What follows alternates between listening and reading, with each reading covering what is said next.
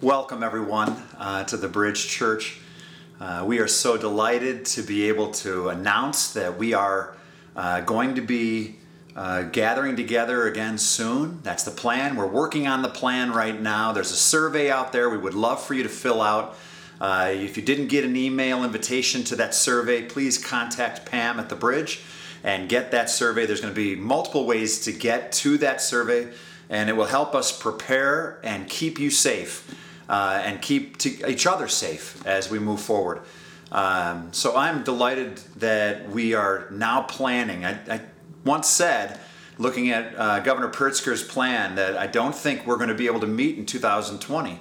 And uh, with the softening of the rules about the church, uh, the onus falls on us for safety, and we just want to do a good job of being safe and we want to do a good job of protecting each other and loving each other and loving our community by doing this well.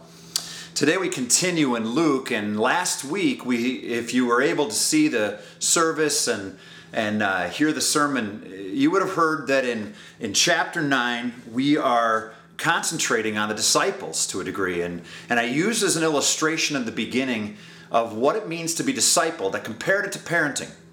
And I compared it to what it was like for me to grow up in the Berge home and learn how to be a Berge. Learn how to be my father's son and my mother's son.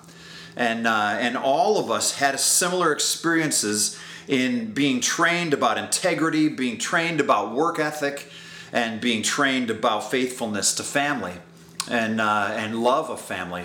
Those things were caught. Those things were taught. Those things were received by watching and learning and seeing our parents' eyes and hearing our parents' tone and knowing what they valued, we learn to value what they valued. And discipleship is a lot like that, where we learn to value what Christ values by following Christians who have followed other Christians and ultimately have followed Christ. All of us return to Christ and are discipled primarily by Christ.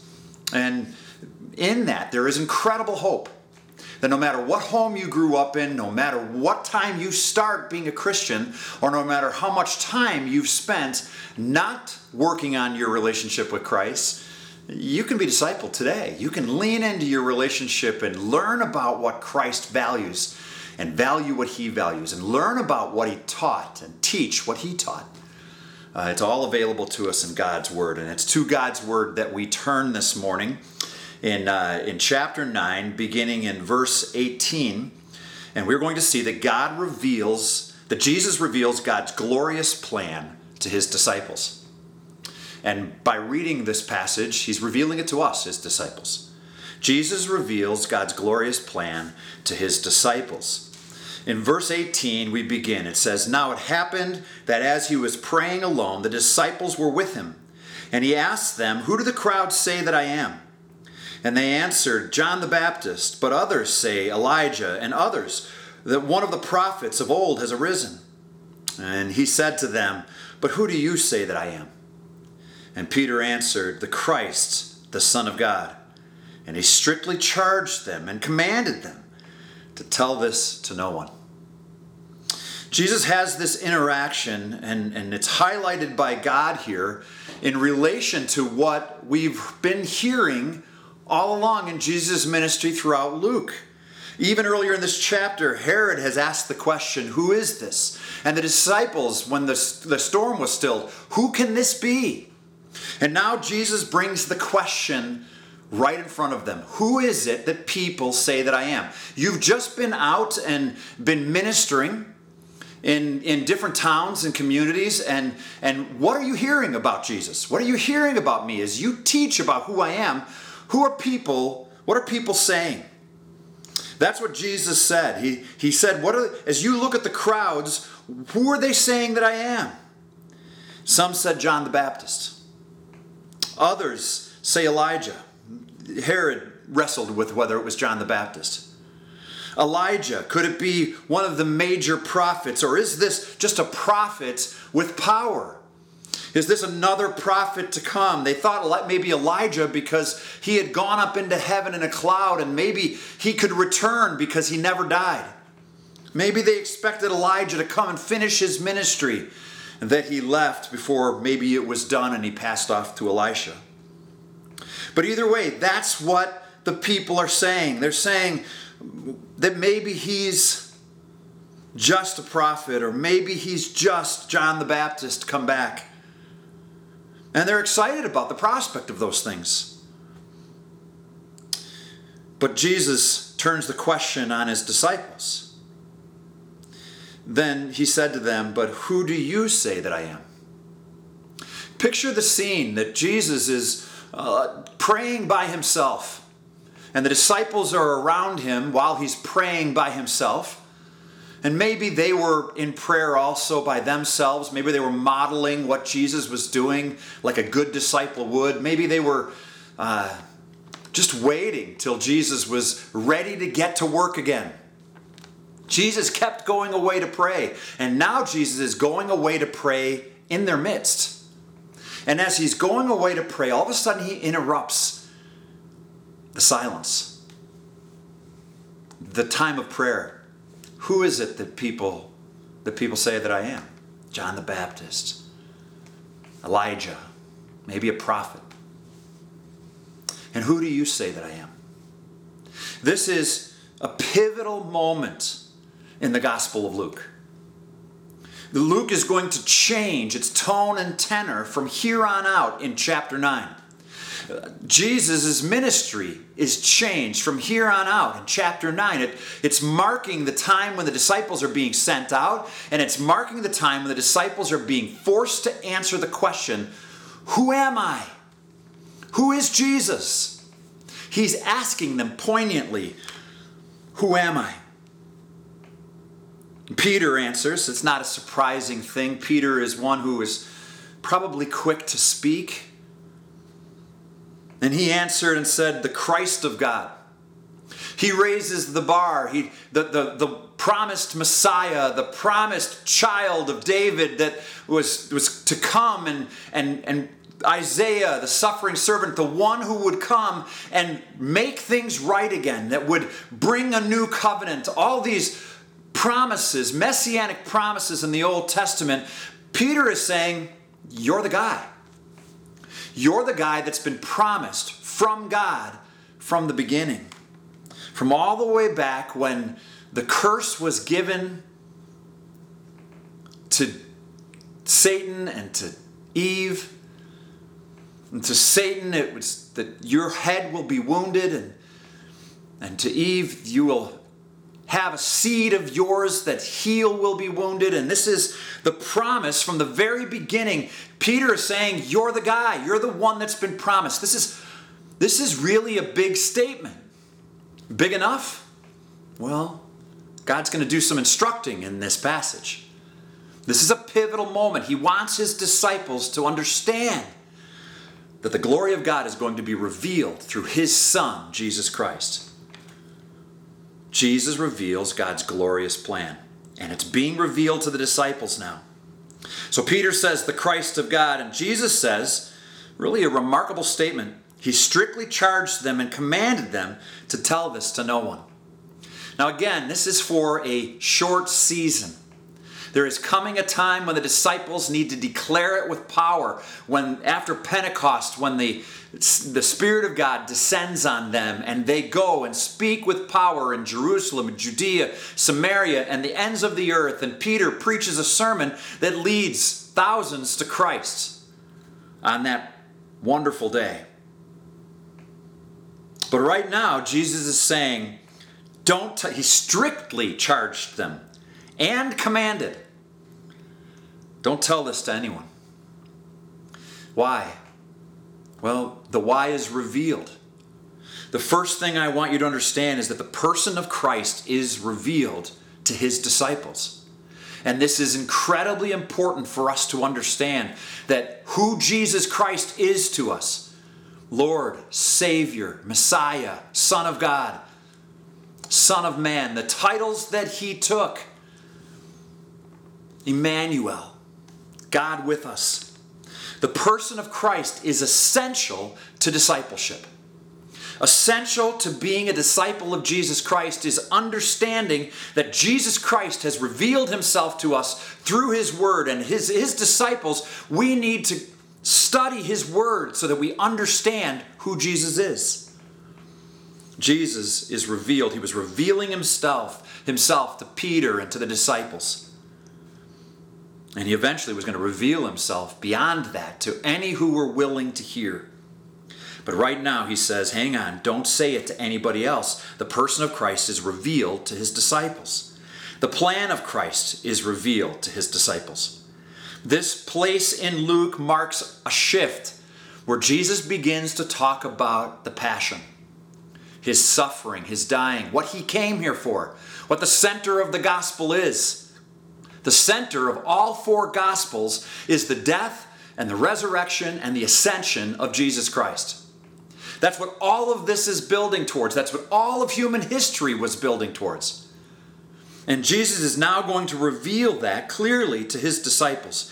In verse 22, it says, saying, The Son of Man must suffer many things and be rejected by the elders, the chief priests, and scribes, and be killed, and on the third day be raised.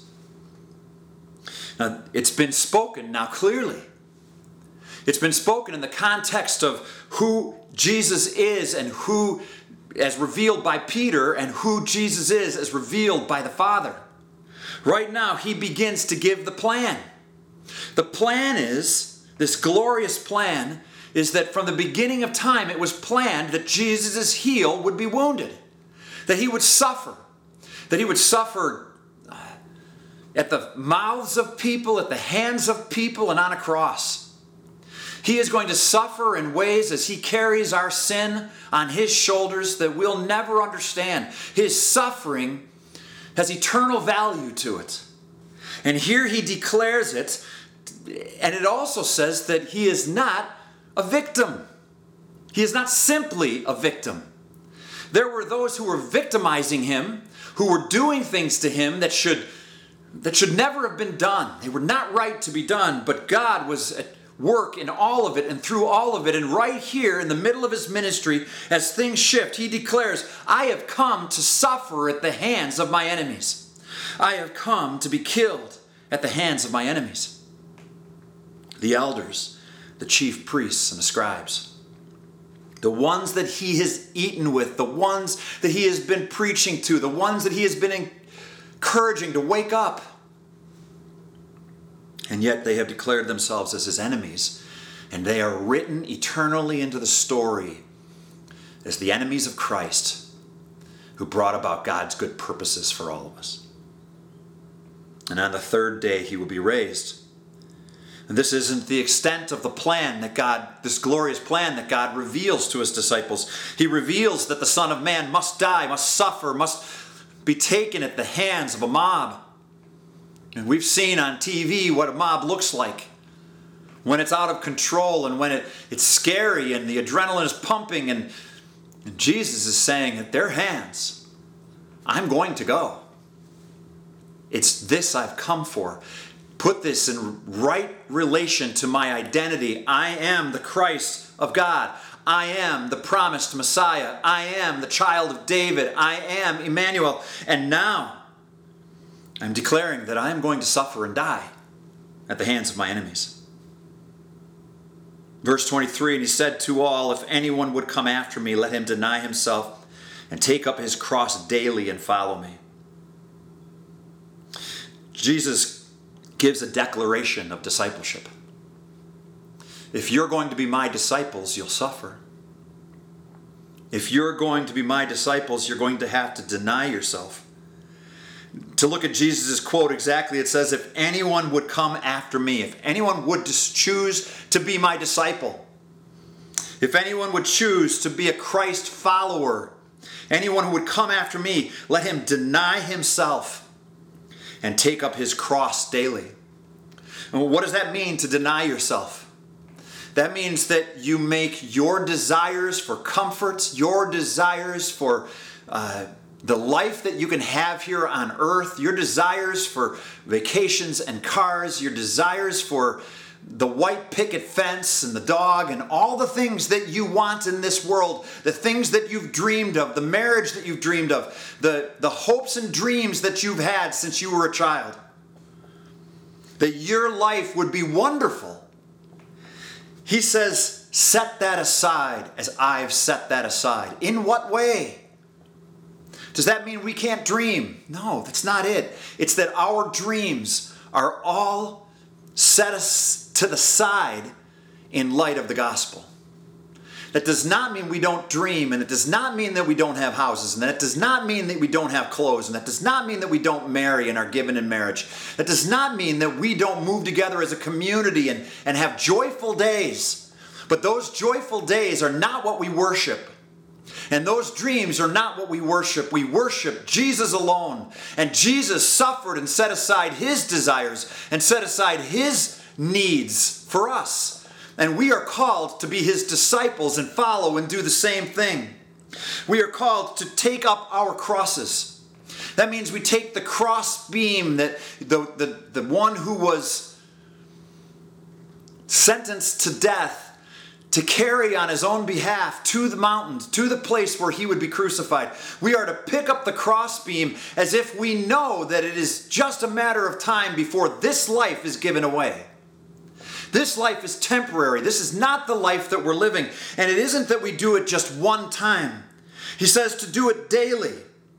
He says, let him deny himself and take up his cross daily and follow me. The idea is that we too set aside our desires. We too set aside our needs at times. We too make them subservient to Christ, to the gospel, and to others. This speaks volumes into what's happening today. How is it that we are to respond to the riots that are going on? How is it that we are to respond to COVID 19? How is it that we are to respond as Christ followers when we come back together? Well, it is found in, in moments and days of self sacrifice, of love, of prayer, of humility, of laying down our rights for others, of listening to others, and setting aside our needs. It is not, the Christian way is not just clinging to our plan and our desires. The Christian life is not found in looting stores because the opportunity is before us. It does not. That is not Christian. And it's not right. The Christian life is not found in subduing others when you're in a position of power and taking their life from them. That is not a Christian response. There are so many unchristian responses. Christians, rise up and carry your cross and set aside our lives and desires for comfort for the sake of the gospel. It is the gospel that we promote. It is the gospel that brings peace with God. It is the gospel of Jesus Christ, the death, the resurrection, and the ascension of Jesus Christ that brings hope to humanity, to a lost and struggling humanity. And as Jesus' followers, we join him in bringing this message primarily.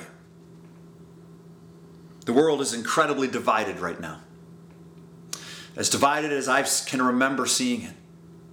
It is divided and torn in pieces, and, and people are angry, and people are scared, and people are frustrated. Church, rise up and declare that Jesus Christ came to seek and save the lost. Jesus came to make us eternally safe. Jesus came to give us peace with God. Jesus came to forgive us of our sins. And may we unite under the cross and carry our cross for the sake of each other and for the sake of the gospel, the sake of Christ. As God reveals his glorious plan to his disciples, this plan of Christ is revealed that he would go to the cross and we would follow him. That we would set aside our desires and needs for others and for the cause of the kingdom of God. Then he gives reasons. He gives an argument for why you should pick up your cross. He gives these arguments that follow For whoever would save his life will lose it, but whoever loses his life for my sake will save it. You think you're giving up too much for Christ. You think that maybe, you know, you're asking the question, what's the least I have to give up to be a disciple of Jesus Christ? It's the wrong question. The right question is, God, what do I have? It's yours. I would give up this life. I will make the trade. I will surrender this life for the one to come. I'm not looking for just trading a day or a two or a bit of my money. I am looking to surrender my life to you. That's what it means to be a disciple of Jesus Christ. Jesus was all in for us, and we need to be all in for him. We need to surrender our lives for Him and surrender our goods for Him and surrender our dreams to Him and surrender our hopes to Him. And in so doing, He gives us the desires of our heart and gives us life eternal and get, causes wells of springing water to well up from within us and the Spirit of God to descend upon us. And He gives us what we've truly been longing for, but we need to trust Him and follow Him in this place of surrender. The plan of Christ is that he would take up his cross. The plan of Christ for his disciples is that we too would take up our cross. And what does that look like? It looks like losing your life, but gaining it. He goes on to say, But for what does it profit a man if he gains the whole world and loses or forfeits himself? Remember the scene again. Remember that the disciples have been listening quietly, and Jesus breaks in. And he is trying, what has he been praying about? I don't know. Maybe God help them to understand. Help them to understand they're investing in a sinking ship. They're investing in the wrong things. Help them to see that the kingdom of God is just being revealed. It's just you're just seeing a glimmer of it and if you trust in Christ and put your faith in him and follow him and surrender your life for him, then your life will spring forward. You can trust me. As he says this, for what does it profit a man if he gains the whole world? For what does it profit a man if he has financial freedom and independence, whatever that means? if he has the ability to go on and vacation anywhere in the world, if he can buy a boat, if he can buy a plane, if he can buy two new cars, what does it profit a man if he has those things but he loses his soul? What are we trading things for? What are we worshiping? Christ followers, disciples of Jesus Christ, the plan is that we would follow Jesus with our whole hearts, that we would surrender who we are to Him that we would trust him. And he says here that consider for yourself what do you profit? This is what Jesus was tempted with. I'm not saying it's not tempting. Jesus was tempted with all of the kingdoms of the world being his. And Jesus declined it. He wants glory. He wants heaven. He wants eternity. He wants righteousness. He wants goodness. He wants healing. He wants health. He doesn't want a very short season of comfort and popularity instead of eternity in the presence and pleasure of God our Father through Jesus Christ. Jesus' plan is that we would surrender our lives. What does it profit a man if he gains the whole world and loses and forfeits himself? Verse 26 For whoever is ashamed of me and of my words, of him will the Son of Man be ashamed when he comes in his glory and the glory of the Father and of the holy angels. Oh, how do those words lay heavy on you? I think they must have on the disciples. Whoever is ashamed of me, Peter would deny Jesus. Can you see the pressure of people around you wanting you to deny what you believe? The pressure of people around you wanting you to give up on your faith in Jesus Christ and declaring that it's too narrow, it's too short sighted. Who is Jesus to say that I'm a sinner? Who is Jesus to say that He's the only way? Who is Jesus to be the one who is the Messiah of God? The Christ of God. Who is Jesus to say that he's that one and only man? Well, God the Father declares that he is. And if you decide that that is odious to you to declare, if you decide that it is too much for you to side with Jesus and you're embarrassed of Jesus and his message, okay? But Jesus now declares that some way that is going to be played out in heaven.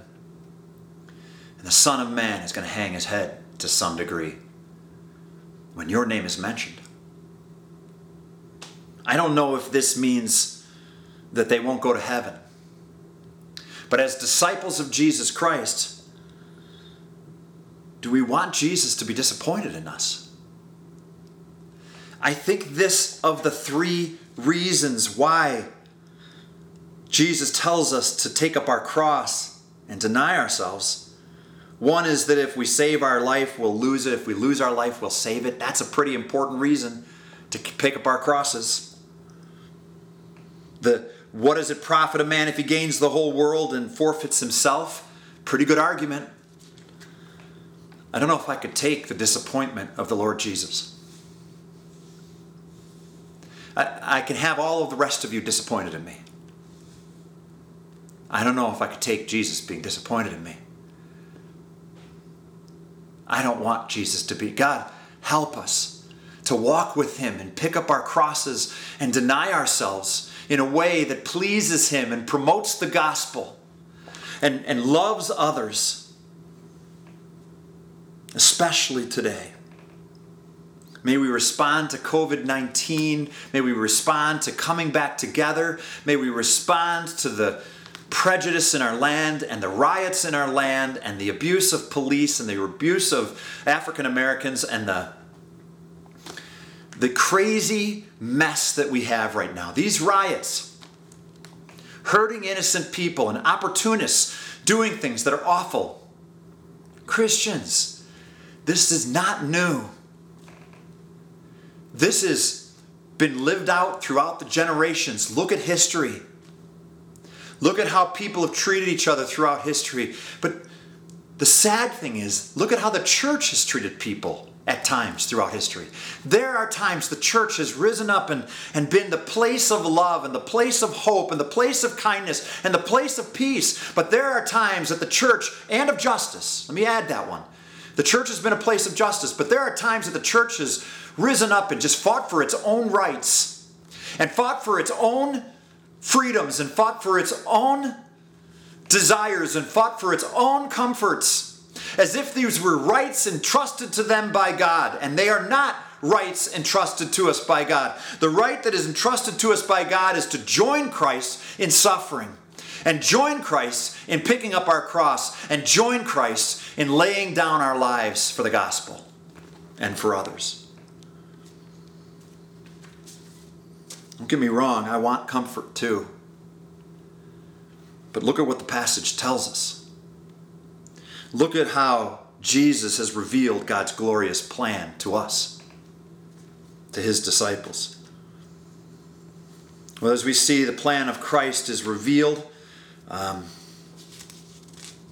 in taking up the cross and the arguments for that. We now turn to uh, proof and declaration, where God the Father reveals the Son.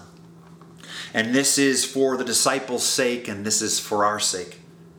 In verse 28, now about eight days after these sayings, he took with him Peter and John and James and went up on the mountain to pray. And as he was praying, the appearance of his face was altered, and his clothing became dazzling white. And behold, two men were talking with him Moses and Elijah, who appeared in glory and spoke of his departure, which he was about to accomplish at Jerusalem. Now Peter and those who were with him were heavy with sleep, but when they became fully awake, they saw his glory and the two men who stood with him. And as the men were parting from him, Peter said to Jesus, Master, it is good that we are here. Let us make three tents, one for you, and one for Moses, and one for Elijah, not knowing what he said. and he was saying these things. As he was saying these things, a cloud came and overshadowed them, and they were afraid. as they entered the cloud, and a voice came out in, of the cloud saying, This is my son, my chosen one, listen to him. And when the voice had spoken, Jesus was found alone, and they kept silent and told no one in those days anything of what they had seen. The power of Christ is revealed. Jesus is put on display now in a powerful way. He has just declared a story and a plan that seems weak. It seems weak except for the power of God behind the plan. And now, God, in proximity to the calling, the sending and the calling of disciples, and the uh, declaration of who He is, it says, now in eight days.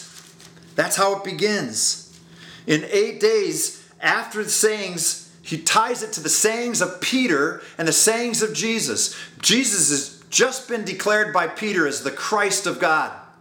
And now Jesus has said, The plan is that I'm going to suffer and die and rise on the third day. And you too are called to suffer.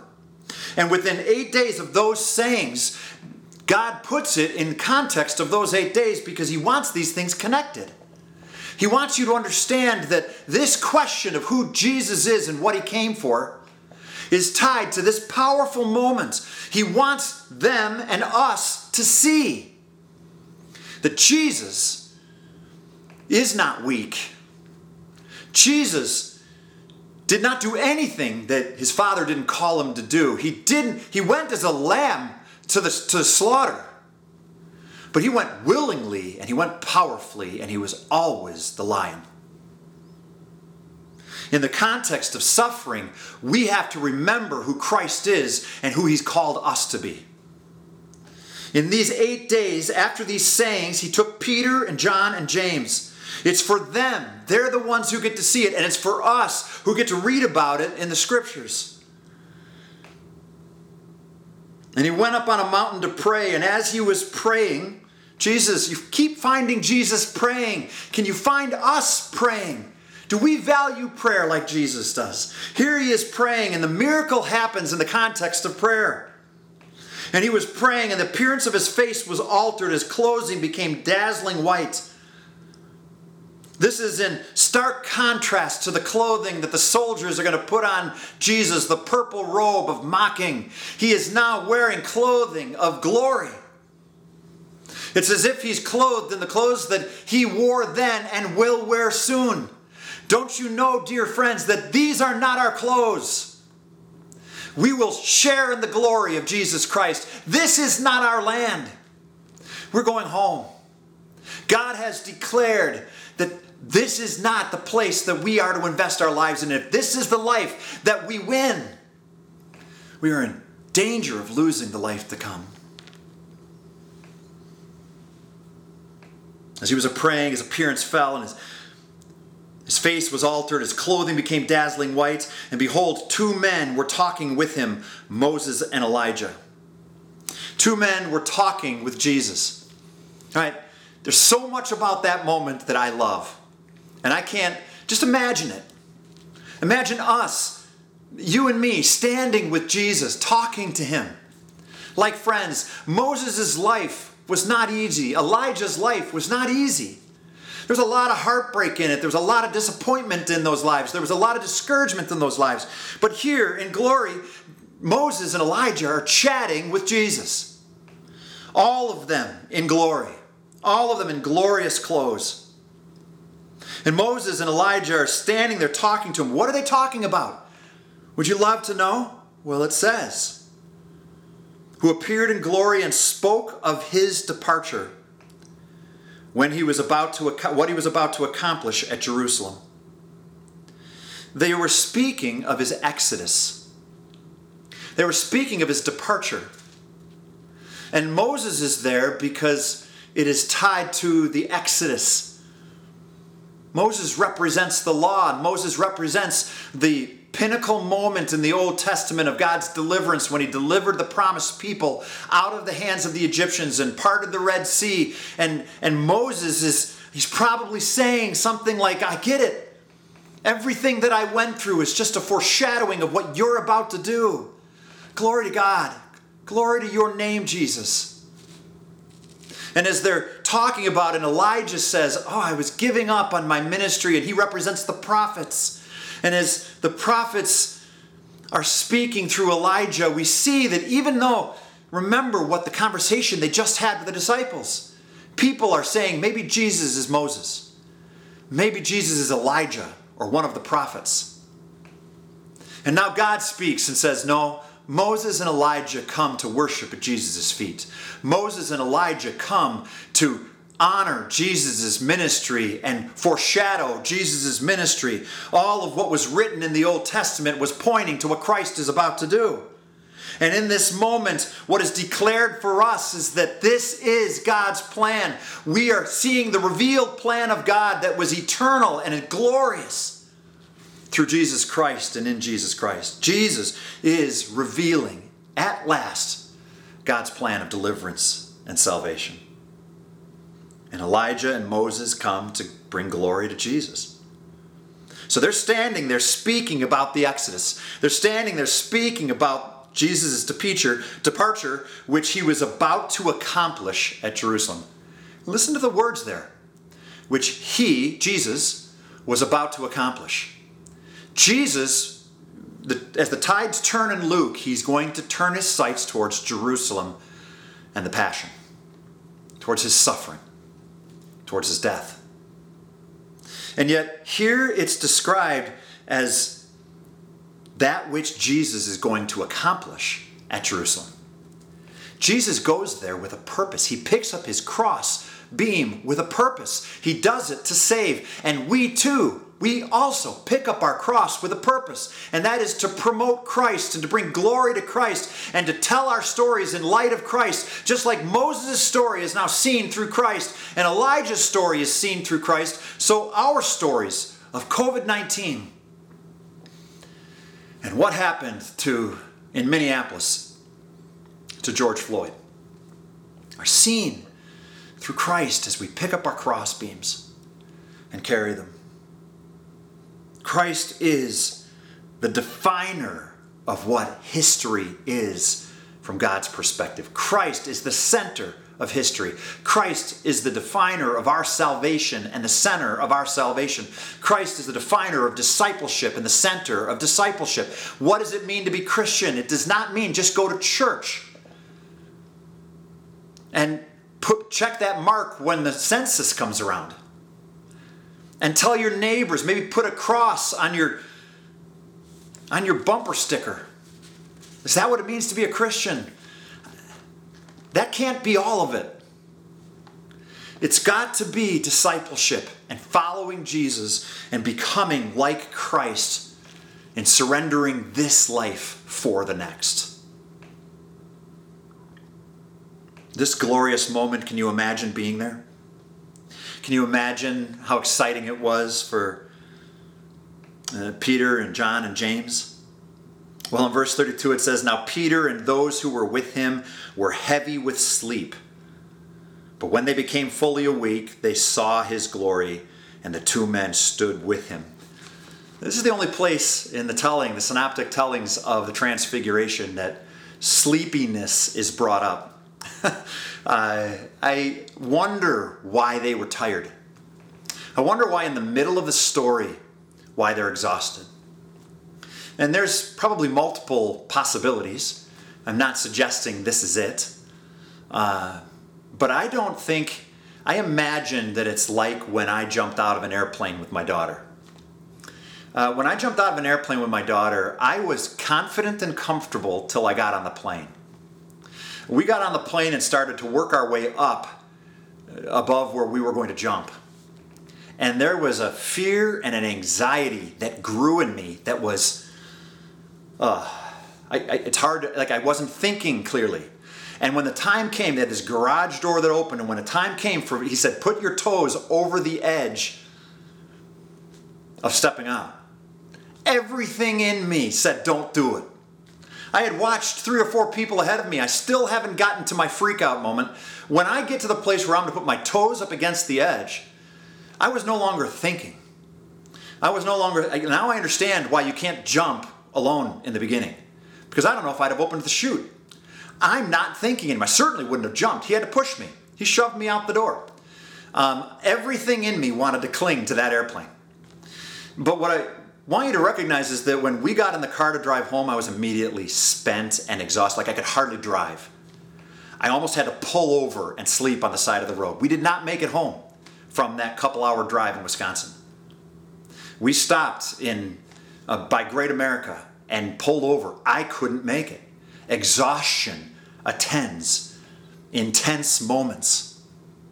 Exhaustion attends when our adrenaline runs wild.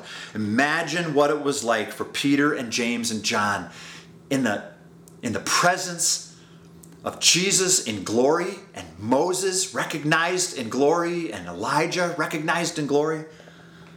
Maybe they were exhausted because their adrenaline was pushing through them so hard that they were they were spent. They were done. And they when they were fully awake, they saw the, his glory and two men who stood with him. And as the men were departing from him, Peter said to Jesus, as the men were leaving, as the scene was ending, maybe Peter wanted to prolong it, but clearly it says in this passage, Peter had no idea what he was saying. Peter is doing what Todd Berge often does, is when I'm scared or I don't know what to do, my mouth engages. There are a lot of you that your mouth doesn't engage. Peter and I are alike in this. I tend to talk myself into things and out of things.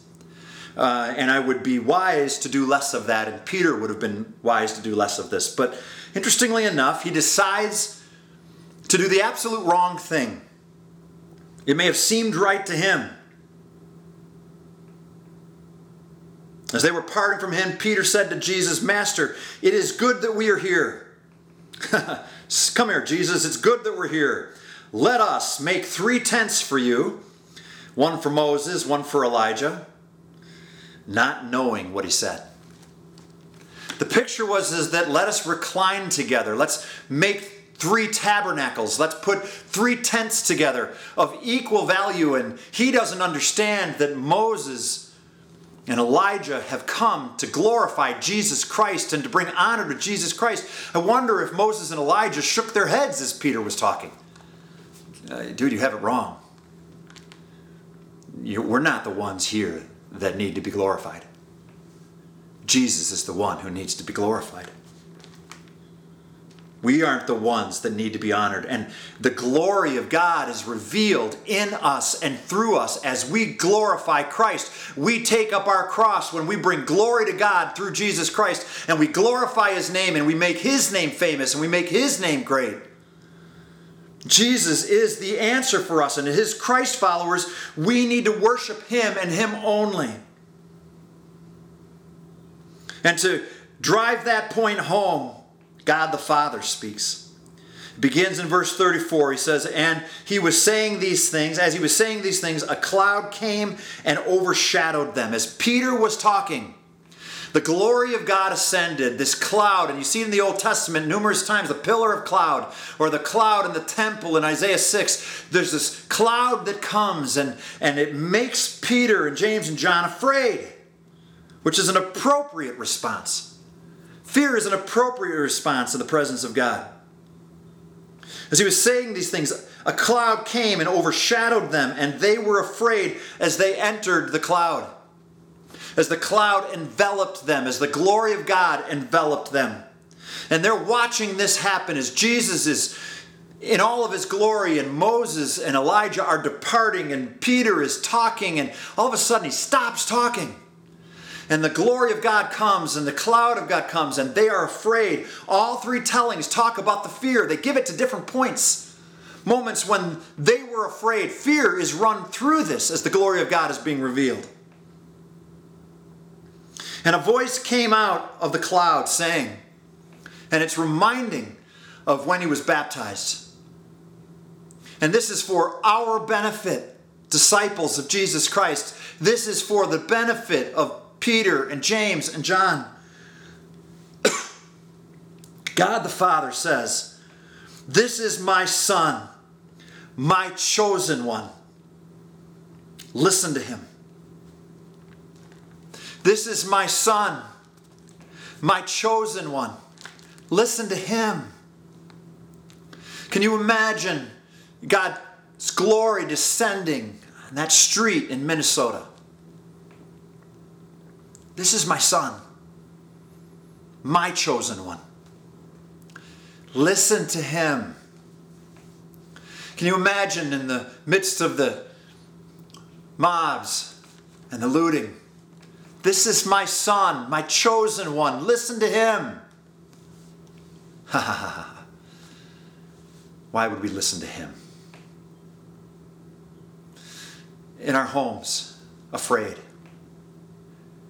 This is my son, my chosen one. Listen to him. Dear friends, uh, our stories need to hear that Jesus has come. He is the chosen Messiah. He is the chosen Savior. He is Emmanuel. He is the long awaited answer to all of our problems and the one true story that we have, the one true message that we have for the world is that Jesus saves. That Jesus came and he died, and he is the Son of God, the one who was pleasing to the Father, the one who was sent by the Father, the one who was returned to the Father, and he has paid the price for us. He has sacrificed his life, and disciples rise up and put that sacrifice on display as we set our lives aside and pick up our cross and carry it. The power of Christ is revealed to his disciples.